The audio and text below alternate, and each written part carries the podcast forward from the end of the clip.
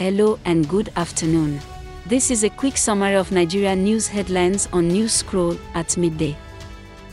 Visit app.newscroll.info and you can leave your opinions, ask questions, and share your knowledge with the growing community. I am Lola, and today is September 23, 2022. Here are the top Nigeria news headlines, filtered from multiple sources.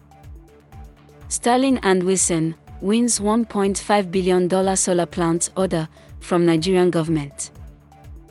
Number 2, Oyo State government rolls out events to celebrate the 62nd National Independence Day. Report by Independent NG.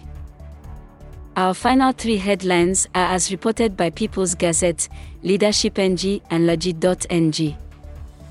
Number 3, PDP in Zamfara State has conducted a mini ward and LG's congresses, including women in the delegates, are expected to participate in a fresh governorship primary election. 4. AFDB approves $20 million concessional investment for COVID 19. 5. The Economist Intelligence Unit, EIU, has predicted the ruling APC's Bola Tinubu will win Nigeria's 2023 presidential election. This rounds up the headlines at midday today from News Scroll. Visit app.newscroll.info to share your opinions.